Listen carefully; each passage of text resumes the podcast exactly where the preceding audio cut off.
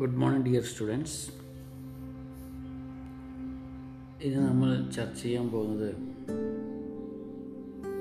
നിങ്ങളുടെ വാട്സപ്പ് ഗ്രൂപ്പുകളിൽ നമ്മൾ മുൻപേ അയച്ചിട്ടുള്ള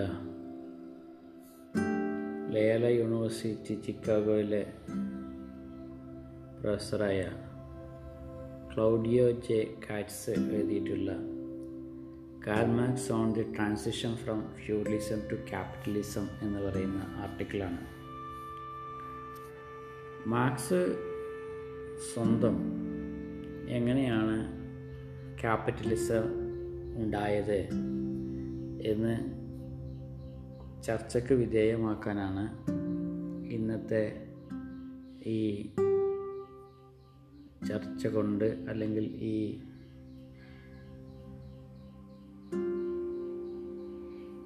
റെക്കോർഡിംഗ് കൊണ്ട് നമ്മൾ സാധ്യമാക്കുന്നത്.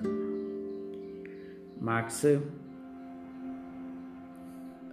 അദ്ദേഹത്തിന്റെ എല്ലാ തിയറികളും എല്ലാ തിയറികളും പരിപൂർണമായി അതിന്റെ എല്ലാ സിസ്റ്റമാറ്റിക്കായിട്ട് അതിനെ ട്രീറ്റ് ചെയ്യാത്തത് കൊണ്ട് പിൽക്കാലത്ത് വന്ന പണ്ഡിതന്മാർക്ക് അതിനകത്ത് ഒട്ടനവധി ഇന്റർപ്രട്ടേഷൻസുകൾ അവരുടേതായ വ്യാഖ്യാനങ്ങൾ നൽകാനുള്ള വലിയ സാധ്യതയും സാഹചര്യവും ഉണ്ടായി എന്നുള്ളതാണ് ഒരു കാര്യം. മാർക്സ് തന്നെ തന്റെ കേന്ദ്രപരമായിട്ടുള്ള കേന്ദ്രീകൃതമായ തന്റെ ആശയങ്ങളുടെ സെൻട്രൽ പ്രിൻസിപ്പിൾസിന്റെ ഒരു സിസ്റ്റമാറ്റിക് ട്രീറ്റ്മെന്റ് നൽകാത്തത് കൊണ്ടാണ് അങ്ങനെയുള്ള ഒരു സാധ്യത ഉണ്ടായത് എന്നുള്ളത് പറയട്ടെ. പ്രധാനമായിട്ടും ഇതിനകത്ത് ചർച്ചയ്ക്ക് വിധേയമാക്കുന്നത് റിച്ചാർഡ് കോഹന്റെയും ബെർണറുടെയും ആശയങ്ങൾ. അവർ മാർക്സിന്റെ ക്യാപിറ്റലിസം ഫ്രം ഫ്യൂഡലിസം ടു ക്യാപിറ്റലിസത്തിന് അല്ലെങ്കിൽ അതിന് മാർക്സ് കണ്ടെത്തിയിട്ടുള്ള ക്യാപിറ്റലിൽ അദ്ദേഹം സംസാരിക്കുന്ന ക്യാപിറ്റലിന്റെ വോളിയം എയ്റ്റ് ഭാഗത്ത് അദ്ദേഹം സംസാരിക്കുന്ന ഭാഗങ്ങളെ അധികരിച്ച് കോഹനും ബർണറും ഉയർത്തിവിടുന്ന ചിന്താശകലങ്ങളാണ് നമ്മൾ ഈ ചർച്ചയ്ക്ക് വിധേയമാക്കുന്നത്. അദ്ദേഹം അദ്ദേഹത്തിന്റെ ആദ്യകാല രചനകളിൽ പ്രത്യേകിച്ച് ജർമ്മൻ ഐഡിയോളജി പോലുള്ള രചനകളിൽ മനുഷ്യ ചരിത്രത്തിന്റെ വികാസം എന്ന് പറയുന്നത് അതിൽ പ്രാധാന്യമായും അദ്ദേഹം ഇൻകോർപ്പറേറ്റ് ചെയ്ത് വെച്ചത് അല്ലെങ്കിൽ പ്രൈമസി നൽകിയത് ഇമ്പോർട്ടൻസ് നൽകിയത് മെറ്റീരിയൽ പ്രോഗ്രസ്സാണ് ഭൗതികപരമായിട്ടുള്ള അവന്റെ വികാസമാണ് വളർച്ചയാണ് മനുഷ്യ ചരിത്രത്തിന്റെ തന്നെ വികസനത്തിന് സാധ്യമായത് എന്നാണ് മാർക്സ് അദ്ദേഹത്തിന്റെ ആദ്യ ഗ്രന്ഥങ്ങളിൽ ജർമ്മൻ ഐഡിയോളജി പോലുള്ള രചനകളിൽ എഴുതിയിട്ടുള്ളത്. ഈ മെറ്റീരിയൽ പ്രോഗ് പ്രോഗ്രസ് സാധ്യമാക്കുന്നത് സാധൂകരിക്കപ്പെടുന്നത് സാങ്കേതികപരമായിട്ടുള്ള അഡ്വാൻസ്മെന്റാണ് ടെക്നോളജിക്കൽ തിസീസ് എന്ന് നമുക്ക് വേണമെങ്കിൽ പറയാം. കൂടുതൽ സാങ്കേതിക വിദ്യയെ അംഗീകരിക്കുന്ന വിധത്തിലാണ് ഈ മെറ്റീരിയൽ പ്രോഗ്രസ്സും അതുപ്രകാരമുള്ള മനുഷ്യ ചരിത്രത്തിന്റെ മുന്നോട്ടുള്ള ആഗമനം സാധ്യമാകുന്നത് എന്നാണ് മാർക്സ് പറയുന്നത്. പിന്നീട് മാർക്സ് അദ്ദേഹത്തിന്റെ പിൽക്കാല രചനകൾ എസ്പെഷ്യലി ഏറ്റവും അവസാന കാലത്ത് വരുന്ന ക്യാപിറ്റലിൽ ഗ്രൗണ്ടേഴ്സിലും അതുപോലെ തന്നെ ക്യാപിറ്റലിലൊക്കെ അദ്ദേഹം ഈ ഒരു വളർച്ച സിദ്ധാന്തം മനുഷ്യ ചരിത്രത്തിന്റെ മുന്നോട്ടുള്ള ആഗമനം എന്ന് പറയുന്നത് ക്ലാസ്സിലാണ് കൂടുതൽ ഇമ്പോർട്ടൻസ് നൽകുന്നത്. വ്യത്യസ്ത തരത്തിലുള്ള ക്ലാസ്സസ് മനുഷ്യന്റെ എല്ലാ കാലഘട്ടത്തിലും മനുഷ്യൻ പരസ്പരം പോരടിച്ചു കൊണ്ടിരുന്ന വ്യത്യസ്ത വർഗങ്ങളെക്കുറിച്ച് അദ്ദേഹം സംസാരിച്ചുകൊണ്ടിരിക്കുന്നു. മാത്സിന്റെ തന്നെ പല ടെസ്റ്റുകൾ ഈ ക്ലാസ് സ്ട്രഗിളിനെ സപ്പോർട്ട് ചെയ്യുന്ന വിധത്തിലുള്ള അദ്ദേഹത്തിന്റെ പല രചനകളുണ്ട്. എസ്പെഷ്യലി യൂറോപ്പിൽ വർദ്ധിച്ചു വന്നിട്ടുള്ള പെസൻട്രിയുടെ ശക്തിയും അവർ നിലനിന്ന സമ്പ്രദായത്തിനെതിരെ നടത്തിയിട്ടുള്ള വലിയ പോരാട്ടങ്ങളും ഈ പെസന്റ് ക്ലാസ് സ്ട്രഗിളിനെ മാത്സ് തന്നെ തന്റെ സ്വന്തം ടെസ്റ്റുകളിലൂടെ അവസാന കാലഘട്ടത്തിൽ പരിചയപ്പെടുത്തുന്നുണ്ടെങ്കിലും അതിനെ വലിയ തോതിൽ ചർച്ചയ്ക്ക് വിധേയമാക്കാതെ പോയിട്ടുണ്ട് എന്നുള്ളത് ഒരു വലിയ ഘടകമാണ്. ഫ്യൂഡലിസത്തിൽ നിന്ന് ക്യാപിറ്റലിസത്തിലേക്കുള്ള ആവിർഭാവം. ഇതിനെ നമ്മളൊരു നാലോളം ഈ ലേഖനം ഒരു നാല് ഘട്ടങ്ങളിലായിട്ടാണ് തിരിച്ചിട്ടുള്ളത്.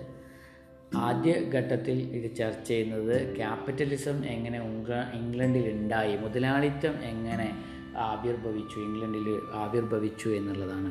രണ്ടാമത്തെ ഭാഗം ഇത് ചർച്ച ചെയ്യുന്നത് feudal dynamic and it is characteristic crisis complex എന്നാണ്.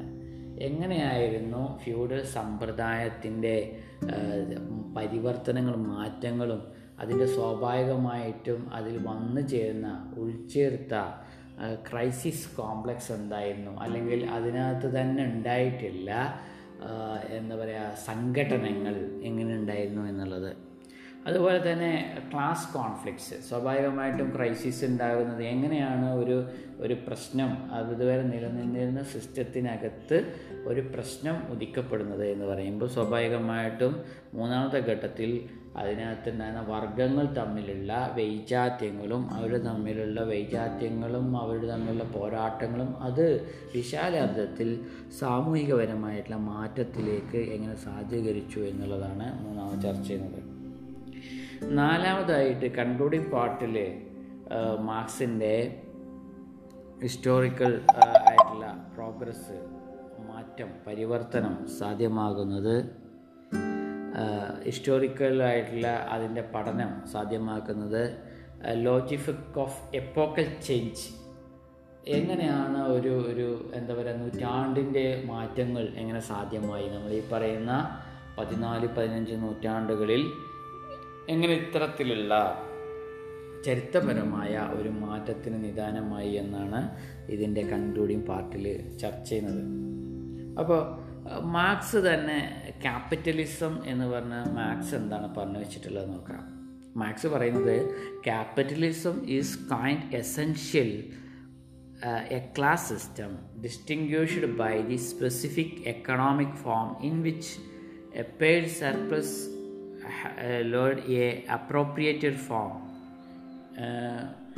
ഇത് അദ്ദേഹം ഉദ്ദേശിക്കുന്നത് വെച്ച് കഴിഞ്ഞാൽ മുതലാളിത്തം എന്ന് പറഞ്ഞു കഴിഞ്ഞാൽ നമുക്ക് മാറ്റി നിർത്താൻ കഴിയാത്ത അല്ലേ? ഒരിക്കലും നമുക്ക് പിന്നെ എന്താ ചരിത്രത്തിന്റെ വികാസനത്തിൽ മാറ്റി നിർത്താൻ കഴിയാത്തൊരു ഘട്ടമാണ്. അതിനകത്ത് അതൊരു വർഗത്തിന്റെ സമ്പ്രദായമാണ് വർഗ സമ്പ്രദായങ്ങളാണ്. അത് അവിടെ ഉണ്ടായിരുന്ന ഒരു ഒരു പ്രത്യേക സാമ്പത്തിക വ്യവസ്ഥയാണ്. അത് അൺപെയ്ഡ് സർപ്ലസിനെ ഡിപ്പെൻഡ് ചെയ്തിട്ടാണ് നൽകുന്നത്. അതായത് ലേബർ ഉൽപ്പാദിപ്പിക്കുന്ന മിച്ച വരുമാനത്തിൽ ഡിപ്പെൻഡ് ചെയ്തിട്ടാണ് നിലനിൽക്കുന്നത്. ആ മിച്ച വരുമാനം നേടിയെടുക്കുന്ന ഡയറക്റ്റ് പ്രൊഡ്യൂസേഴ്സ് ഉൽപ്പാദകരാണ് നേരിട്ട് ഉൽപ്പാദനം നടത്തുന്ന ഡയറക്റ്റ് പിന്നെ ഉൽപ്പാദകർ തൊഴിലാളിയുടെ മിച്ച മൂല്യം സർപ്ലസ് വാല്യൂ ഏറ്റെടുക്കുന്ന ഒരു സമ്പ്രദായത്തെയാണ് ക്യാപിറ്റലിസം എന്ന് മാർക്സ് അദ്ദേഹത്തിന്റെ തന്നെ രചനകളിൽ പറയുന്നത്. അപ്പോൾ ഇത് പ്രകാരം accumulation of socially parallel wealth as a capital socially produced wealth as a capital ഇത് ഇത് പ്രകാരം നമ്മൾ പറയുകയാണെങ്കിൽ സമൂഹത്തിൽ തന്നെ കുമിഞ്ഞു കൂടി നിന്നിരുന്ന സമ്പത്ത് അത് മൂലധനമായിട്ട് മാറുകയുണ്ടായിരുന്നു ഇത് ക്യാപിറ്റലിസം വളർന്നു വരുന്നതിന്റെ മുമ്പുണ്ടായിട്ടുള്ള പിന്നെ ഒരു പ്രധാന ഒരു ഘട്ടമായിരുന്നു. Presupposes to prior to the establishment of capitalist class relation. അപ്പോൾ പറഞ്ഞു വരുന്നത് വെച്ച് കഴിഞ്ഞാൽ ക്യാപിറ്റലിസം എന്ന് പറഞ്ഞു കഴിഞ്ഞാൽ നമ്മളെ മനുഷ്യ ചരിത്ര പുരോഗതിയിൽ മാറ്റി നിർത്താൻ കഴിയാത്ത മിച്ച മൂല്യം ഉൽപ്പാദിപ്പിക്കുന്ന തൊഴിലാളിയുടെ മിച്ച മൂല്യം കൈവശപ്പെടുത്തുന്ന നേരിട്ട് ഉൽപ്പാദനം നടത്തുന്ന ഒരു കൂട്ടം ആൾക്കാരുടെ ഒരു വർഗ സമ്പ്രദായത്തെയാണ് നമ്മൾ ക്യാപിറ്റലിസം എന്ന് പറയുന്നത്. അവിടെ സാമൂഹികപരമായിട്ടുള്ള സമ്പത്ത് ഒരു കൂട്ടം ആൾക്കാരിൽ കേന്ദ്രീകരിക്കപ്പെടുകയാണ്. അപ്പോൾ ഇത് ക്യാപിറ്റലിസം തുടങ്ങുന്നതിന്റെ ഒരു പ്രീ കണ്ടീഷൻ ആണ് എന്നാണ് അദ്ദേഹം പറയുന്നത്. ഈ ക്യാപിറ്റലിസത്തിന്റെ ഒരു പ്രത്യേകത നമ്മൾ മുമ്പ് നമ്മുടെ പി ഡി എഫ് ഫയലിൽ നമ്മൾ പി പി ടി ചർച്ച ചെയ്യുന്നപ്പോഴൊക്കെ പറഞ്ഞിരുന്നു. മാർക്സ് പറയുന്നത് വെച്ച് കഴിഞ്ഞാൽ ഇതിനകത്ത് ക്യാപിറ്റലിസ്റ്റ് ക്ലാസ് ഉണ്ടാവും. ക്യാപിറ്റലിസ്റ്റ് ക്ലാസ് എന്ന് പറഞ്ഞു കഴിഞ്ഞാൽ പ്രൈവറ്റ് ഓണർഷിപ്പ് ഉണ്ടാവും. അതായത് വ്യക്തി കേന്ദ്രീകൃതമായി സ്വതന്ത്രരായ വ്യക്തികൾക്ക് അവരുടേതായ ഓണർഷിപ്പ് എന്റർപ്രണർഷിപ്പ് ഉണ്ടാവും. അവരാണ് മീൻസ് ഓഫ് പ്രൊഡക്ഷൻ നിയന്ത്രിക്കുന്നത്. അതേസമയം അതിന്റെ നേരെ വിഭിന്ന ദിശയിൽ നിൽക്കുന്ന നാൾ നേരെ വിപരീത വിരുദ്ധമായി നിൽക്കുന്ന വർക്കിംഗ് ക്ലാസ് ഉണ്ടാവും. അവരൊന്നും സ്വന്തമായി ഇല്ലാത്ത ആൾക്കാർ nothing on their own but a labour power അവരത്തുള്ളത് തൊഴിൽ മാത്രമാണ്. അപ്പോൾ ഇതാണ് ക്യാപിറ്റലിസം എന്ന് പറഞ്ഞു കഴിഞ്ഞാൽ മാക്സ് പറഞ്ഞു വെക്കുന്നത്. അപ്പോൾ ഫ്യൂഡലിസത്തിൽ നിന്ന് ക്യാപിറ്റലിസത്തിലേക്കുള്ള ഈ പരിവർത്തനത്തെക്കുറിച്ച് മാർക്സ് എന്താണ് ആമുഖത്തിൽ പറയുന്നത് നോക്കാം. അദ്ദേഹം പറയുന്നത് ഫ്യൂഡലിസത്തിൽ നിന്നും ക്യാപിറ്റലിസത്തിലേക്ക് ഇങ്ങനെ ചേഞ്ച് സ്വിച്ച് ഓവർ ചെയ്യുന്നതിന് മുമ്പ് മാറ്റം പരിവർത്തനം വരുന്നതിന് മുമ്പ് ഒരു ഇന്റർവീനിങ് പീരിയഡ് ഉണ്ട് ഒരു ഇടക്കാല ഘട്ടം കാലഘട്ടം നടക്കുന്നുണ്ടെന്ന്. ആ ഒരു കാലഘട്ടത്തെ നമുക്ക് ഫ്യൂഡൽ എന്നോ ക്യാപിറ്റലിസ്റ്റ് എന്നോ പറയാൻ കഴിയില്ല എന്നാണ് അദ്ദേഹം പറയുന്നത്. അവിടെ ആ ഒരു കാലഘട്ടത്തിന്റെ ഒരു പ്രത്യേകത ഒരു പെക്യുലിയാരിറ്റി ആയിട്ട് മനസ്സ് കാണിക്കുന്നത് ഇൻഡിപെൻഡന്റ് പെസന്റ് കൾട്ടിവേറ്റേഴ്സാണ് സ്വതന്ത്രരായിട്ടുള്ള കർഷകരായിട്ടുള്ള കൃഷിക്കാർ അതായത് കാർഷിക വൃത്തി സ്വയം ഏർപ്പെട്ടിട്ടുള്ള കർഷകരായിട്ടുള്ള കൃഷിവാരന്മാരുടെ ഒരു കാലഘട്ടം സ്വതന്ത്രരായിട്ടുള്ള കാലഘട്ടം. അതുവരെ അങ്ങനെ ആയിരുന്നില്ലല്ലോ. യഥാർത്ഥത്തിൽ ഉൽപ്പാദനം നടത്തുന്ന ആൾക്കാരിൽ നിന്നും ആ ഉൽപ്പാദനം നടത്തിയ വസ്തുക്കൾ പ്രൊഡക്ഷൻസ് റെന്റായിട്ടും അതല്ലെങ്കിൽ അവിടെ മറ്റു വിധത്തിലുള്ള നിലനിന്നിരുന്ന മേൽക്കോയ്മയായിട്ടും ലോഡ് കൈവശപ്പെടുത്തുന്ന സ്ഥിതിവിശേഷമായിരുന്നല്ലോ ഉണ്ടായിരുന്നത്. അതിൽ നിന്ന് വിഭിന്നമായിട്ട് സ്വതന്ത്രമായുള്ള കർഷകർ ഉൽപാദനം നടത്തുന്ന കൾട്ടിവേഷൻ നടത്തുന്ന കൃഷിയിൽ ഏർപ്പെടുന്ന ഒരു സ്ഥിതിവിശേഷം ക്യാപിറ്റലിസത്തിന് മുമ്പും ഫ്യൂലിസത്തിന്റെ അവസാന ഘട്ടങ്ങളിലുണ്ടായി. ഒരു ഇടക്കാല ഇന്റർവീനിങ് പീരീഡ് എന്നാണ് അദ്ദേഹം പറയുന്നത്. അദ്ദേഹം ഇംഗ്ലണ്ടിനെയാണ് അദ്ദേഹം ഇതിനു വേണ്ടി പഠിക്കാൻ വേണ്ടി ശ്രമിച്ചത്. അപ്പോൾ അദ്ദേഹം മനസ്സിലാക്കിയൊരു കാര്യം serfdom had practically disappeared in last part of the fourteenth century Marx പറയുന്നത് പതിനാലാം നൂറ്റാണ്ടിന്റെ അവസാനമാകുമ്പോഴത്തേന് യൂറോപ്പിൽ ഫ്യൂഡലിസത്തിന്റെ കോറായിരുന്ന അതിന്റെ അടിസ്ഥാന സ്വഭാവമായിരുന്ന സർഫഡം ഇല്ലാതായിക്കൊണ്ടിരുന്നു എന്നാണ് പതിനാലാം നൂറ്റാണ്ടിന്റെ അവസാന ഭാഗത്തോടുകൂടി. സ്വാഭാവികമായിട്ടും ഫ്രീ പെസന്റ് പ്രൊപ്പറേറ്റേഴ്സ് ഉണ്ടായി. സ്വതന്ത്രമായി കർഷകർ കൃഷിയിൽ ഏർപ്പെട്ട ഉൽപ്പാദകർ പ്രൊപ്പറേറ്റേഴ്സ് ഉണ്ടായി. സ്വന്തം കൃഷിയിൽ സ്വന്തമായി വിളവുണ്ടാക്കുന്ന സ്വന്തമായി തൊഴിലെടുത്ത് എടുക്കുന്ന ഒരു കൂട്ടം ജനം അത് അവിടെ ഉണ്ടായി. സോ അതുവരെ ഉണ്ടായിരുന്ന ഫ്യൂഡൽ ടൈറ്റിൽ അവരെ നിരാകരിക്കുകയോ അതല്ലെങ്കിൽ അതിനെ ഹൈഡ് ചെയ്ത് വെക്കുകയോ അല്ലെങ്കിൽ അതിനെ എന്താ പറയുക പിന്നെ അത് പുറത്ത് കാണിക്കാത്ത വിധത്തിലോ നിലനിന്നു എന്നാണ് പറയുന്നത്. അതായത് പ്രോപ്പർട്ടി അവർക്കുള്ള അവകാശത്തെ right to property was hidden ആ അവകാശത്തെ ഇങ്ങനെ ഹൈഡ് ചെയ്യുക വെക്കെങ്കിൽ പോലും സ്വതന്ത്രമായി ഉൽപ്പാദനം നടത്തുന്ന കൃഷിവാലന്മാരുടെ സ്വന്തം തൊഴിലുപയോഗിച്ച് കൃഷി നേരിട്ട് നടത്തുന്ന കൃഷിവാലന്മാരുടെ ഒരു കാലഘട്ടം ഇംഗ്ലണ്ടിൽ പതിനാലാം നൂറ്റാണ്ട് അവസാനത്തോടു കൂടി ഉണ്ടായി എന്നാണ് ഫ്രീ പെസന്റ് പ്രൊപ്പറേറ്റേഴ്സ് ഇതിലേക്ക് എന്താണ് സാധ്യമാക്കിയത് എന്നുള്ളത്? എങ്ങനെ ഇത് ഇംഗ്ലണ്ടിൽ സാധ്യമായി എന്നുള്ളതാണ്. അതാണ് നമ്മൾ ഈ പറയുന്ന ട്രാൻസിഷൻ അതിൽ പ്രധാനമായിട്ടും വില്ലേജ് എക്കോണമിയാണ് സെൽഫ് സഫിഷ്യന്റ് വില്ലേജ് എക്കോണമി എന്നൊക്കെ നമ്മൾ പറയും. ഒരു തരം ക്ലോസ്ഡ് എക്കണോമിക് വ്യവസ്ഥിതി. നമ്മൾ ഫ്യൂഡലിസത്തിന്റെ ക്യാരക്ടറിസ്റ്റിക്സായി പറയും. ഈ വില്ലേജ് എക്കോണമി തന്നെയാണ് സത്യത്തിൽ ഇങ്ങനെ സ്വതന്ത്രമാക്കപ്പെടുന്ന കർഷകർ തൊഴിൽ ഉപയോഗിച്ച് സ്വന്തം തൊഴിൽ അധ്വാനം ഉപയോഗിച്ച് ഉൽപ്പാദനം നടത്തുന്നതിലേക്ക് സാധ്യമായത് എന്നാണ് ഒരു കാര്യം. മറ്റൊരു സംഭവം pre requirements of lordship prerogatives of lordship ഇന്ത്യനൽ പ്രൊപ്പസിഷൻസാണ് മറ്റൊന്ന് അവിടെ ഉണ്ടായിരുന്ന മുതലാളി വർഗത്തിന്റെ അല്ലെങ്കിൽ മുതലാളി എന്ന് പറയാൻ പറ്റില്ല ഫ്യൂഡൽ ലോഡ്സിന്റെ അവരുടേതായിട്ടുള്ള എന്താ പറയുക ആന്തരികപരമായിട്ടുള്ള പരസ്പര കൊടുക്കൽ വാങ്ങലുണ്ടാകുന്ന വൈജാത്യങ്ങളിൽ മാറ്റങ്ങളിൽ പരിവർത്തനങ്ങളിൽ അവർക്ക് തന്നെ ഈ കർഷകന്മാരുടെ മേൽ സർഫിടത്തിന് മേലുണ്ടാകുന്ന അധികാരങ്ങളോ അവകാശങ്ങളോ അന്നോളം നിലനിർത്തി പോന്നിരുന്ന പല വിധത്തിലുള്ള സാങ്കേതികപരമായിട്ടുള്ള മാനുവൽ സിസ്റ്റത്തിനകത്ത് വലിയ എന്താ പറയുക ചോർച്ച ഉണ്ടാകുന്നു എന്നുള്ള ഒരു കാര്യം. മാർക്സ് പിന്നെ ഫ്യൂഡലിസത്തിൽ നിന്നും ക്യാപിറ്റലിസത്തിലേക്ക് ഉണ്ടാകാനുണ്ടായ രണ്ട് പ്രശ്നങ്ങളെയാണ് അദ്ദേഹം കാണുന്നത്. ടു ഡിസിസീവ് ഈവന്റ്സ് രണ്ട് ചരിത്ര ഘട്ടങ്ങൾ സന്ധികളെ അദ്ദേഹം കാണുന്നുണ്ട്. അത് അതാണ് യഥാർത്ഥത്തിൽ ഫ്യൂലിസം ഈ രണ്ട് പിന്നെ എന്താ പറയുക ഇമ്പാക്റ്റ് അല്ലെങ്കിൽ ഇവ ഈ രണ്ട് സംഭവങ്ങളുടെ ഈ ഈവൻസിന്റെ ഇമ്പാക്റ്റ് ആയിരുന്നു യഥാർത്ഥത്തിൽ ക്യാപിറ്റലിസം എന്ന് പറയുന്നത്.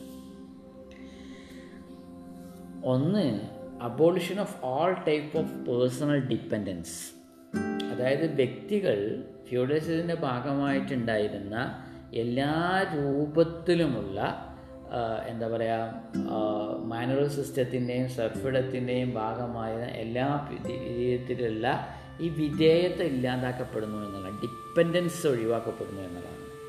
അതായത് സെർഫിടം അവസാനിക്കുന്നു. സർഫ് അതുവരെ ഉണ്ടായിരുന്ന സെർഫിടത്തിന്റെ രൂപമാതൃകകൾ ഇല്ലാതാക്കപ്പെടുന്നു. സെർഫിടം റദ്ദാക്കപ്പെടുന്നു എന്നുള്ളത്. അതിന് പകരം exchange only products of their labour not labour power ഈ കാലഘട്ടത്തിന്റെ ഒരു പ്രത്യേകത അദ്ദേഹം ക്യാപിറ്റലിസത്തിന്റെ കാര്യത്തിൽ പറയുന്നത് പറയുന്നത് ഈ ഒരു ഒരു മാറ്റം സർഫിടം ത്തിൽ അവസാനിക്കുന്നു അല്ലെങ്കിൽ അത് ഇല്ലാതാക്കപ്പെടുന്നു ആ കാലഘട്ടത്തിൽ എങ്ങനെയാണ്? വിനിമയം നടക്കുന്നുണ്ട്. വിനിമയം നടക്കുന്ന സ്വന്തമായി ഉൽപ്പാദിപ്പിച്ച പ്രൊഡക്ട്സാണ് വിനിമയം നടക്കുന്നത്.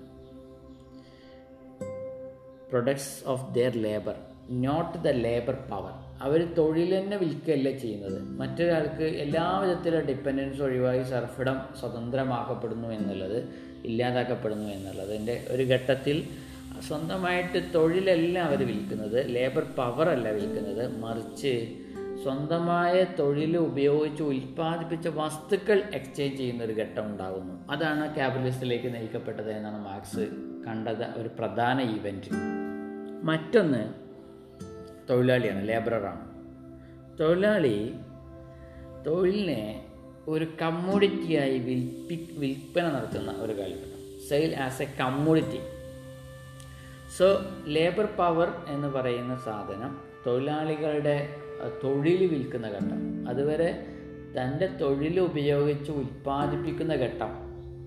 അതിൽ നിന്ന് മാറി തന്റെ തൊഴിൽ തന്നെ വിൽക്കുന്ന ഒരു ഘട്ടത്തിലേക്ക് എത്തുമ്പോഴാണ് പ്രിമിറ്റീവ് അക്യുമുലേഷൻ ഓഫ് ക്യാപിറ്റൽ ഉണ്ടാകുന്നത് ഈ പ്രിമിറ്റീവ് ഈ മുതലാളിത്തത്തിന്റെ ഏറ്റവും ആദ്യ രൂപങ്ങൾ ബാഹ്യസ്ഫുരണങ്ങൾ ഉണ്ടാക്കപ്പെടുന്നത് അവിടെ തൊഴിൽ തൊഴിലായി വാങ്ങുകയും അതിന്റെ സർപ്ലസ് വാല്യൂ പ്രൊഡ്യൂസ് ഡയറക്റ്റ് പ്രൊഡ്യൂസറിൽ നിക്ഷിപ്തമാവുകയും ചെയ്യുന്ന ഘട്ടം. അതിനെ മാർക്സ് പറയുന്ന ഈ ഘട്ടത്തെയാണ് ക്യാപിറ്റലിസ്റ്റിന്റെ ഒറിജിനൽ സിൻ എന്ന് പറയുന്നത്. ഏറ്റവും വലിയ പാപം എന്ന് പറയുന്നതും ഇതിനെക്കുറിച്ചാണ്. അപ്പോൾ മാക്സ് തന്റെ ചർച്ചകൾ ഇങ്ങനെ മുന്നോട്ട് കൊണ്ടുപോകുമ്പോൾ മറ്റൊരു ഇതിനകത്ത് ഇടപെടുന്ന ഇതിനെ ഇന്റർപ്രിട്ടേഷനിൽ ഇടപെടുന്ന ഒരു പ്രധാന വ്യക്തിത്വമാണ് കോഹൻ നമ്മൾ മുമ്പ് പറഞ്ഞിരുന്നു.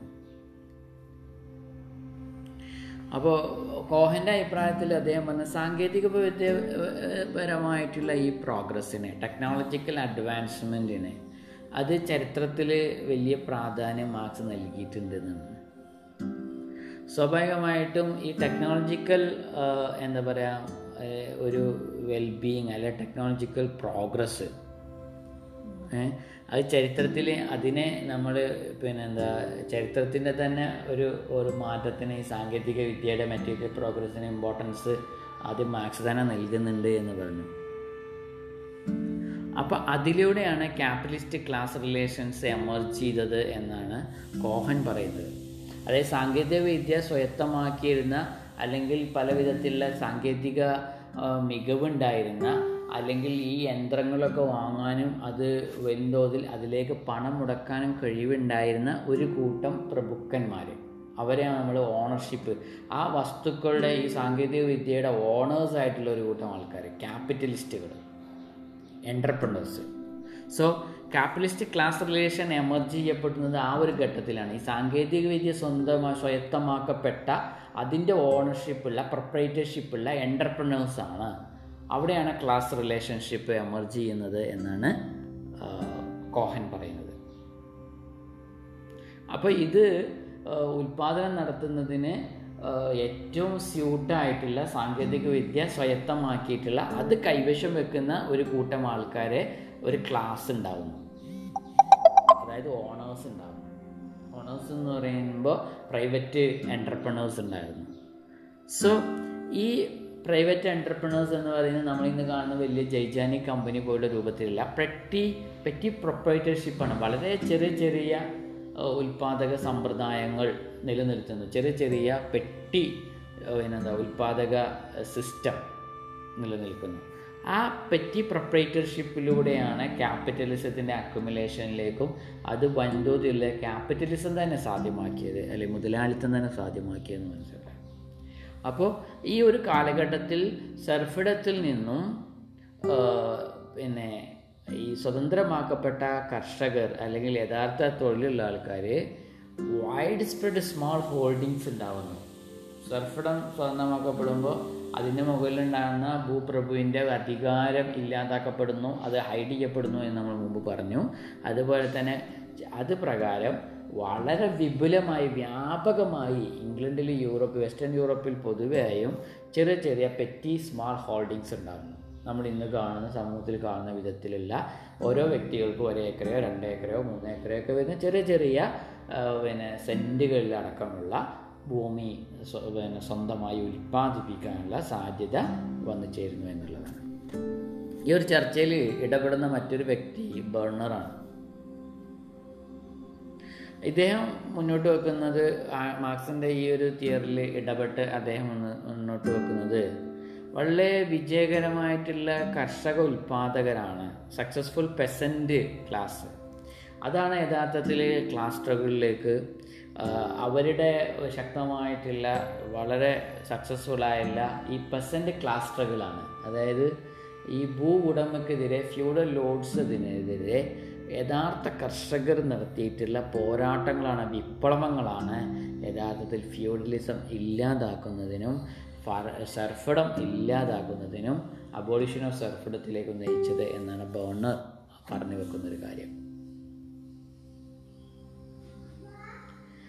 പതിനഞ്ചാം നൂറ്റാണ്ടോട് കൂടി by the fifteen century peasant end the system of the rent as a feudal extract പല വിധത്തിൽ പാട്ടം നൽകിയിരുന്നു. ഈ പാട്ടമായിരുന്നു യഥാർത്ഥത്തിൽ ഫ്യൂഡലിസ്റ്റുകൾ അല്ലെങ്കിൽ ഫ്യൂഡൽ ലോഡുകൾ സർഫിടത്തിൽ നിന്ന് അവരുടെ ഉൽപ്പാദന വസ്തുക്കൾ അവരുടെ തൊഴിൽ അടിച്ചുകൊണ്ട് കൊണ്ടി പോയി കൊണ്ടിരുന്നത്.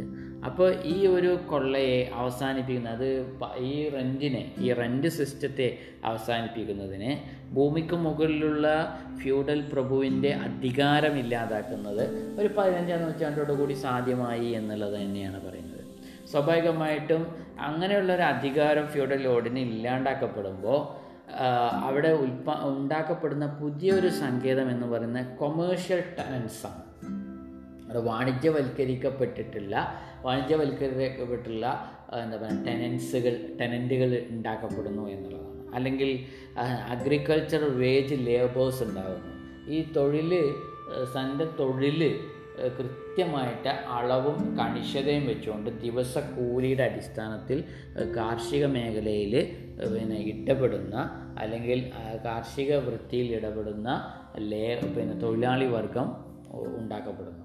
അപ്പോൾ അതുവരെ ഉണ്ടായിരുന്ന സർഫിടത്തിനകത്ത് അവർക്ക് തൊഴിലിന് കൃത്യമായിട്ടുള്ള വേതനമോ അവർക്ക് കൃത്യമായിട്ടുള്ള ഒരു പിന്നെ എന്താ അവരുടെ തൊഴിലിന് അനുസരിച്ച വിധത്തിലുള്ള ഒരു ഒരു ഒരു എന്താ പറയുക റിട്ടേൺ അല്ലെങ്കിൽ തിരിച്ചൊന്നും ലഭ്യമാകാതെ തന്റെ തൊഴിൽ മാത്രം വിറ്റ് ജീവിക്കേണ്ട അല്ലെങ്കിൽ വിൽപ്പന നടക്കാതെ തൊഴിൽ മാത്രം ഈ ഇത്തരം പണിയാളർ നൽകേണ്ട ഒരു സ്ഥിതിവിശേഷം വിശേഷമാണ് ആ ചൂഷണം അവസാനിക്കുന്നിടത്ത് അഗ്രികൾച്ചർ വേജ് ലേബർ എമർജ് ചെയ്യുന്നു. കൊമേഴ്ഷ്യൽ ടെനൻസ് വാണിജ്യവൽക്കരിക്കപ്പെട്ട എന്താ പറയുക ടെനന്റുകൾ ഉണ്ടാക്കപ്പെടുന്നു എന്നുള്ളതാണ് ഒരു പ്രത്യേകത. സോ നമ്മളിപ്പോൾ പാട്ടവ്യവസ്ഥതയെക്കുറിച്ച് നമ്മളെ നാട്ടിൽ തന്നെ ചിന്തിച്ച് നോക്കിയാൽ ഈ ഒരു ടെനന്റ് സിസ്റ്റം അല്ലേ? പാട്ടം പാട്ടം കൊടുത്തുകൊണ്ടിരുന്ന ഈ പിന്നെ ഒരുപാട് ജന്മിമാർ ഈ ജന്മിമാരിൽ നിന്ന് ഭൂമി ടെനൻസി ആയിട്ടെടുത്ത് അതിൽ കൃഷി എടുത്തിരുന്ന ആൾക്കാർ യഥാർത്ഥത്തിൽ ആ കൃഷിയിൽ ഇറങ്ങി പണിയെടുത്തിരുന്ന ആൾക്കാർ അപ്പോൾ ഈ മധ്യവർത്തികളായിരുന്നു യഥാർത്ഥത്തിൽ ഇതിന്റെ ഏറ്റവും വലിയ സമ്പന്നരും അല്ലെങ്കിൽ ഏറ്റവും വലിയ ചൂഷിതരൊക്കെ ആയിരുന്നത് എന്ന് പറയുന്നത്. അപ്പോൾ അതിൽ നിന്ന് മാറി കൊമേഴ്ഷ്യൽ ടെനൻസ് ഈ രംഗം കീഴടക്കുകയും അവിടെ അഗ്രികൾച്ചർ വേജ് ലേബേഴ്സ് മറുപക്ഷത്തുണ്ടാവുകയും ചെയ്യുന്നു എന്നുള്ളതാണ് കാര്യം. അപ്പോൾ ഇത് നയിക്കപ്പെടുന്നത് ഇംഗ്ലണ്ടിൽ കാർഷിക മേഖലയിലെ ക്യാപിറ്റലിസത്തിലേക്ക് അഗ്രികൾച്ചർ ക്യാപിറ്റലിസം ഇൻ ഇംഗ്ലണ്ട് സാധ്യമാക്കുന്നത് ഈ ഒരു ചേഞ്ചാണ് പതിനഞ്ചാം കൂടി സർഫിടം ഉണ്ടാകുമ്പോൾ പെസന്ററി അവരുടെ ശക്തമായിട്ടുള്ള പോരാട്ടം ഉണ്ടാകുമ്പോൾ അവർ ശക്തമായി എന്താ പറയുക ഫ്യൂഡൽ ലോഡ്സിന്റെ അധികാരത്തെ ഈ റദ്ദ് ചെയ്യപ്പെടുമ്പോൾ അവിടെ പുതുതായി അഗ്രികൾച്ചർ ക്യാപിറ്റലിസം എമർജ് ചെയ്യപ്പെടുന്നു അല്ലെങ്കിൽ സൃഷ്ടിക്കപ്പെടുന്നു എന്നുള്ളതാണ് പറയപ്പെടുന്നത്. ഇത് പ്രധാനമായിട്ടും ഈ അഗ്രികൾച്ചർ ക്യാപിറ്റലിസം ഇംഗ്ലണ്ടിൽ ഇതിന്റെ പിന്നെ എന്താ റിസൾട്ട് ആയിട്ടുണ്ടായി എന്ന് പറയുമ്പോൾ അതിന്റെ പിന്നെ അതിന്റെ ഫലമായിട്ട് ഉപോത്ഫലമായി ഉണ്ടായി എന്ന് നമ്മൾ പറയുമ്പോൾ അതിനകത്തൊരു മൂന്ന് തരത്തിലുള്ള ബന്ധങ്ങൾ നിലനിൽക്കുന്നുണ്ട്. അല്ലെങ്കിൽ ത്രീ ടയേർഡ് റിലേഷൻസ് ഈ ഒരു അഗ്രികൾച്ചർ ക്യാപിറ്റൽ അതായത് ക്യാപിറ്റലിസം എമർജ് ചെയ്യുന്നതിന്റെ തൊട്ട് മുമ്പ് കാർഷിക മേഖലയിലുള്ള മുതലാളിത്തം ഇംഗ്ലണ്ടിൽ വന്നു. അപ്പോൾ അവിടെ ഒരു three tier three layer relations ബന്ധങ്ങൾ നിലനിൽക്കുന്നുണ്ട്. അല്ലെ അതിൽ ഒന്ന് ലാർജ് ലാൻഡ് ലോഡ് തന്നെയാണ്. ഒരുപാട് ഭൂമി ഉണ്ടായിരുന്ന ഭൂപ്രഭുക്കന്മാർ മറ്റൊന്ന് ക്യാപിറ്റലിസ്റ്റ് ടെനന്റ് ഫാർമറാണ് മുതലാളിയായിട്ടുള്ള ടെനന്റ് ഫാർമർ കർഷകനാണ്. മറ്റൊന്ന് ഈ ഭൂമിയിൽ നിന്ന് പുറത്താക്കപ്പെട്ട ഡിസ്പോസഡ് പെസൻ ടു പ്രൊട്ടേറിയൻ സ്റ്റാറ്റസ് ഈ ഭൂമിയിൽ നിന്ന് സ്വർഫിടത്തിൽ നിന്നും സ്വതന്ത്രമാക്കപ്പെട്ട തന്റെ തൊഴിൽ വിറ്റ് ജീവിക്കേണ്ടി വരുന്ന പോളിട്രൈറ്റ് യഥാർത്ഥത്തിലുള്ള ലേബർ ക്ലാസിന്റെ സ്റ്റാറ്റസിലേക്ക് മാറ്റപ്പെടുന്ന ഒരു കൂട്ടം തൊഴിലാളികൾ. ഇപ്പോൾ ഈ മൂന്ന് സങ്കേതങ്ങളെ ആണ് യഥാർത്ഥത്തിൽ ക്യാപിറ്റലിസം എമർജ് ചെയ്യുന്നതിന് തൊട്ട് മുമ്പുണ്ടാകുന്ന അഗ്രേറിയൻ ക്യാപിറ്റലിസം ത്തിൽ ഉള്ള മൂന്ന് ലെയറുകൾ മൂന്ന് തലങ്ങൾ എന്ന് പറയുന്ന ഇവരാണ്. ഒന്ന് പെസൻസ് പെസൻട്രി ആണ്. അവർ പെസൻട്രി എന്ന് പറയുന്നത് സർഫിടം നശിച്ചോടോട് കൂടിയിട്ട് അതിനകത്തുണ്ടാകുന്ന സ്വതന്ത്രമാക്കപ്പെടുന്ന പോയിട്രേറ്റ് സ്റ്റാറ്റസിൽ ഉണ്ടാക്കപ്പെടുന്ന തൊഴിലാളി സ്റ്റാറ്റസോട് കൂടിയിട്ടുള്ള ഒരു കൂട്ടം ആൾക്കാർ വലിയ ഭൂ തീർന്ന ഒരു കൂട്ടം ആൾക്കാർ അവിടെ തന്നെ മുതലാളിത്ത ക്യാപിറ്റലിസ്റ്റ് ടെനൻസ് ഈ പിന്നെ പാട്ടവ്യവസ്ഥിതി അവസാനിക്കുന്നതടുത്ത് തന്നെ അവിടെ പിന്നെ എന്താ പറയുക കൊമേഴ്ഷ്യൽ വാണിജ്യവൽക്കര രീതിയിൽ കൃഷിയിൽ ഏർപ്പെടുന്ന ക്യാപിറ്റലിസ്റ്റ് ടെനസ് ടെനന്റ് ഫാർമറുടെ കർഷകന്റെ ഒരു ഉദയം കൂടി. ഇങ്ങനെയുള്ള ഒരു പുതിയ ഒരു പുതിയ സങ്കേതത്തിലേക്ക് ഇംഗ്ലണ്ട് പതിനഞ്ചാം നൂറ്റാണ്ടിലോട് കൂടി വരുന്നു. നമ്മളിതിന്റെ ബാക്കി ഭാഗം അടുത്ത ക്ലാസ്സുകളിൽ ചർച്ച ചെയ്യും. Thank you for your patient listening have a nice day